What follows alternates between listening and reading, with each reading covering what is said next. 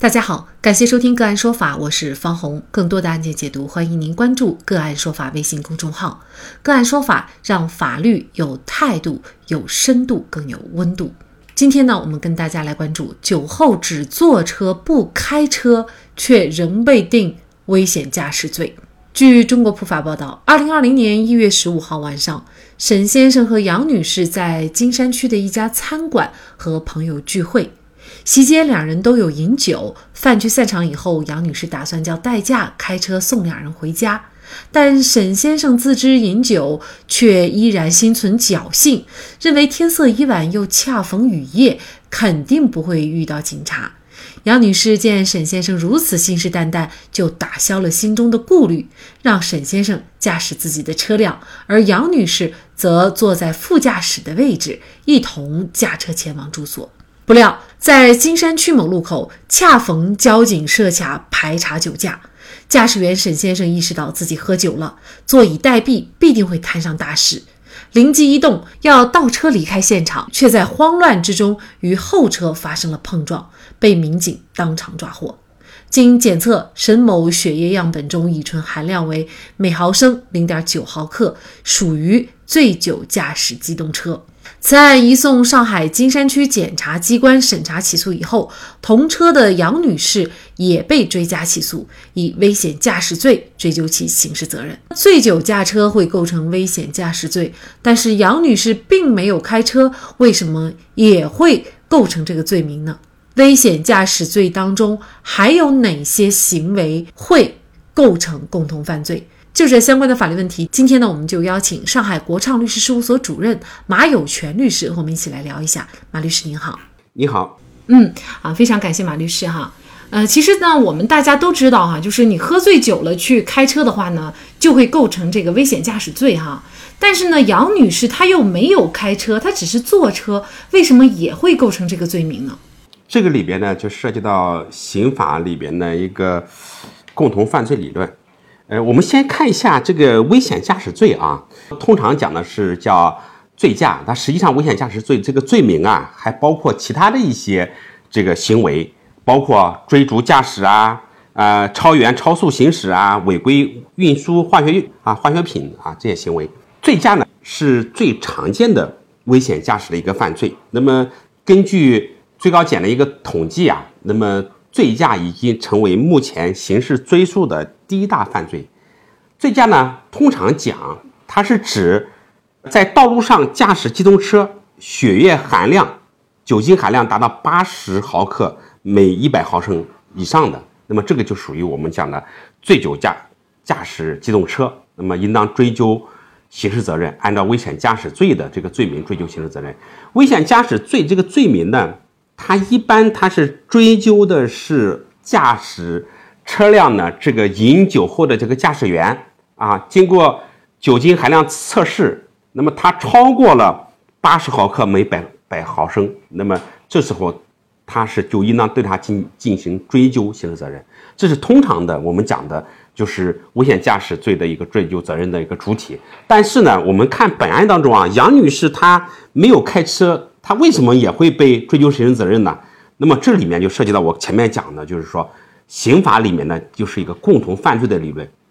那么杨女士虽然她自己没有驾车，但是她把她自己的车辆，她借给了另外的人驾驶。那么她实际上是给这个犯罪嫌疑人、被告人，我们说沈先生，他提供了一个作案的一个工具。那么在刑法上，我们叫把它叫做帮助犯。对于帮助犯呢，那么刑法是把它作为共同犯罪，这个要追究刑事责任的。可能对于这个概念啊，很多人也不是非常清楚哈。就这个共同犯罪，那什么是共同犯罪？为什么说在这件事情上，杨女士她就会成为共同犯罪当中的一员？杨女士没有开车，她为什么会也构成犯罪啊？这里面就涉及到我们刑法里面讲的共同犯罪的理论。共同犯罪呢？怎么来理解共同犯罪？那么共同犯罪根据刑法的规定，是指两人以上的共同犯罪。我们来简单的分析一下这个犯罪的这个主体啊。我们说一个犯罪行为啊，它可以一个人实施，也可以多人实施。那么大部分犯罪都是这样。比如说呃盗窃罪、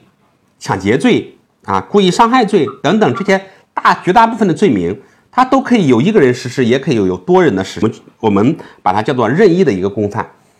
另外一种情况呢，就是说某些犯罪它必须是两人以上共同实施的，比如说一些聚众类犯罪啊，比如聚众斗殴犯罪啊，组织领导这个恐怖活动组织犯罪，组织领导黑社会性质组织犯罪，啊，聚众淫乱犯罪啊等等这些犯罪呢，我们说它必须是两人以上共同来实施。另外一种呢，我们讲犯罪行为当中，它有的会有分工，各个犯罪人、犯罪行为人啊，他在犯罪中所起的作用也是不同的，有的自己亲自一个犯罪行为，也有的没有亲自实施一个犯罪行为。我们今天想要探讨的就是说，有些犯罪行为他自己没有实施，对这样的一个犯罪行为呢，那个法律上是有一定的规定的。比如说，有些教唆犯啊、帮助犯啊，那么自己虽然没有亲自实施，但是法律上规定他也是构成这个犯罪的。这个呢，就是我我们刑法理论上所讲的，一般讲的就是共同犯罪理论。那么我想跟主持人做一个交流啊，比如说，比如说一个盗窃案件，那么有一个人啊，他没有去到房间里面入室盗窃案件，他没有到房间里面去偷窃被害人家里面的一些物品，那他是不是构成犯罪呢？嗯，这个我认为可能也看他有没有参与到这个犯罪。如果他给这个具体的偷窃的人提供一些帮忙，比如说望风放哨，是不是就构成了共同犯罪？对对，主任讲的非常对的。那有些人呢，他虽然没有亲自实施一个犯罪的构成要件，但是呢，他如果是对这个行为起到一定的帮助作用，比如说他在楼下进行放风，虽然他没有去实施犯罪行为，但是他也是给犯罪提供了一种帮助的。这种行为呢，我们叫做帮助犯，也要追究他的一个刑事责任的。啊，就是我们本案当中，他就是一个帮助行为。还有一种情况，就是既没有实施行为，也没有在犯罪现场。呃，我想跟主持人再做一个交流啊。如果这一个行为人他没有到达犯罪现场，那么这个人有没有可能他也是成为犯罪的一个共犯？有，我我认为是有这种可能的。比如说，您刚才提到的这个教唆犯，他在是幕后主使，你做了一些组织性的、领导性的工作，他应该也是属于这个共同犯罪，是吗？非常对，在我们通常理解当中，一般的个犯罪都是自己的亲自实施。对于自己没有亲自实施犯罪，有些人可能就不太理解。你比如说你，你去劝说啊、引诱或者授意或者收买或者威胁等方法，你将一个自己的犯罪意图，你强加给灌输给没有犯罪意图的人，或者是你去组织领导一个犯罪。那么这个时候，虽然你没有亲自在案犯罪的一个现场，那么这时候也是可以追究你的一个刑事责任的。那么你的在犯罪当中的作用，你就是一个共同犯罪的一个共犯。共犯里面包括主犯和从犯。我们说这个本案当中啊，杨女士她虽然没有驾驶车辆，但是呢，杨女士她知道喝酒是不能开车的，但是呢，她经不住沈先生的这种劝说，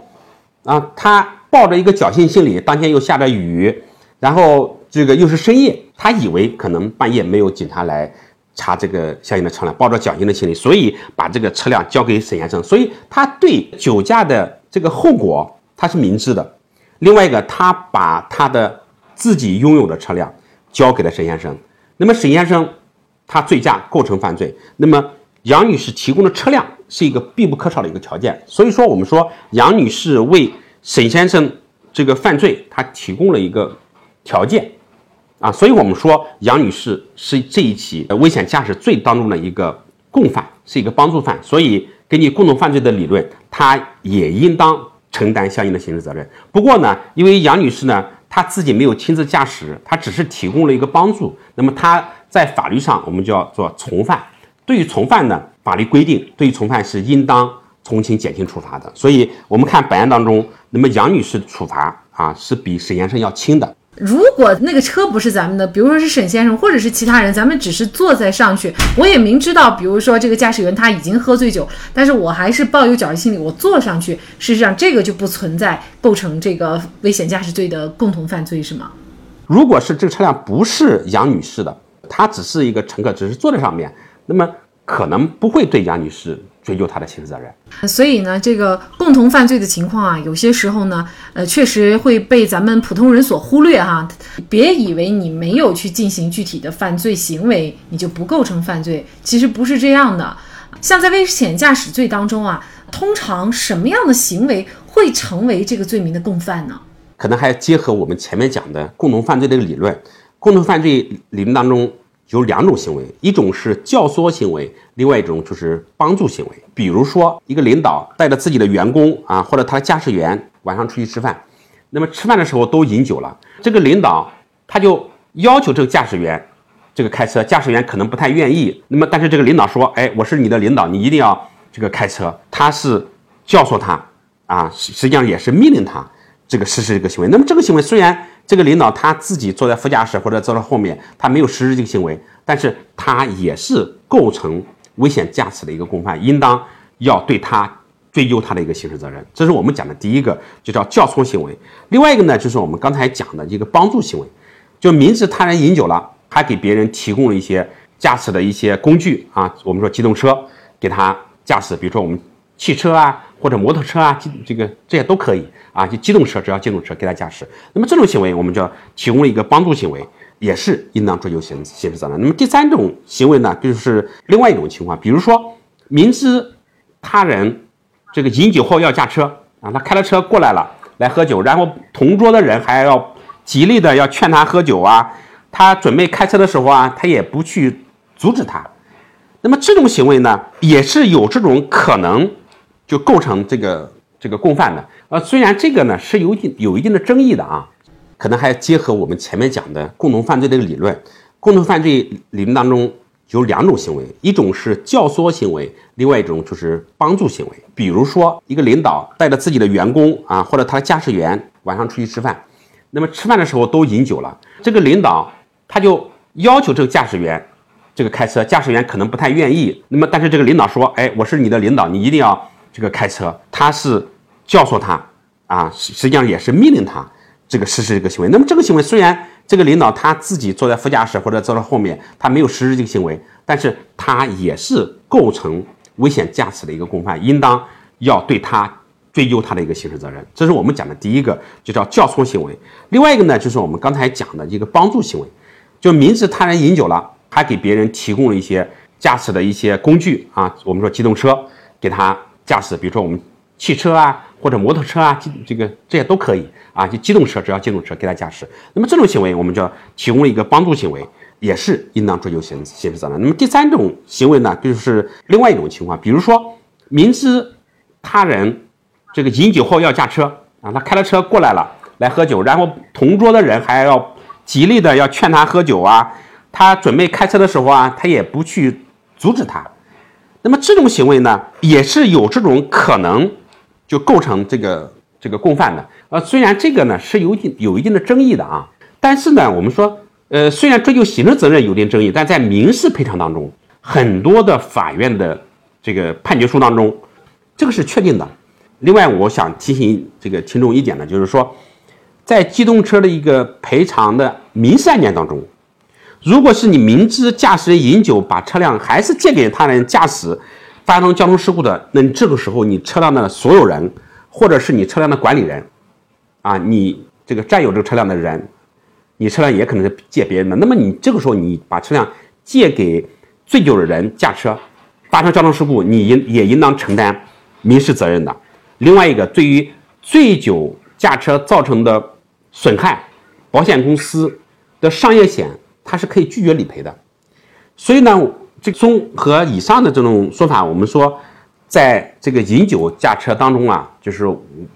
即使我们自己没有驾车，但是我们也要防止我们去要求别人驾车啊，或者说我们明知他人驾车，然后我们给别人提供了一些这个车辆啊，这些行为都可能使我们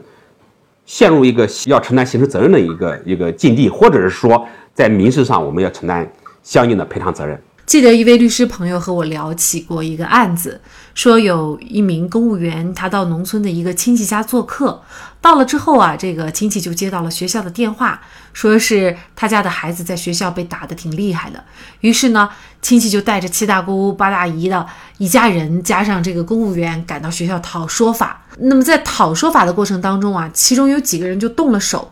结果呢，就把学校方的人打伤了。而这名公务员虽然全程没有动手，但是最终呢，也是以寻衅滋事罪被起诉。可想而知，这名公务员被定罪将影响他的前程和仕途。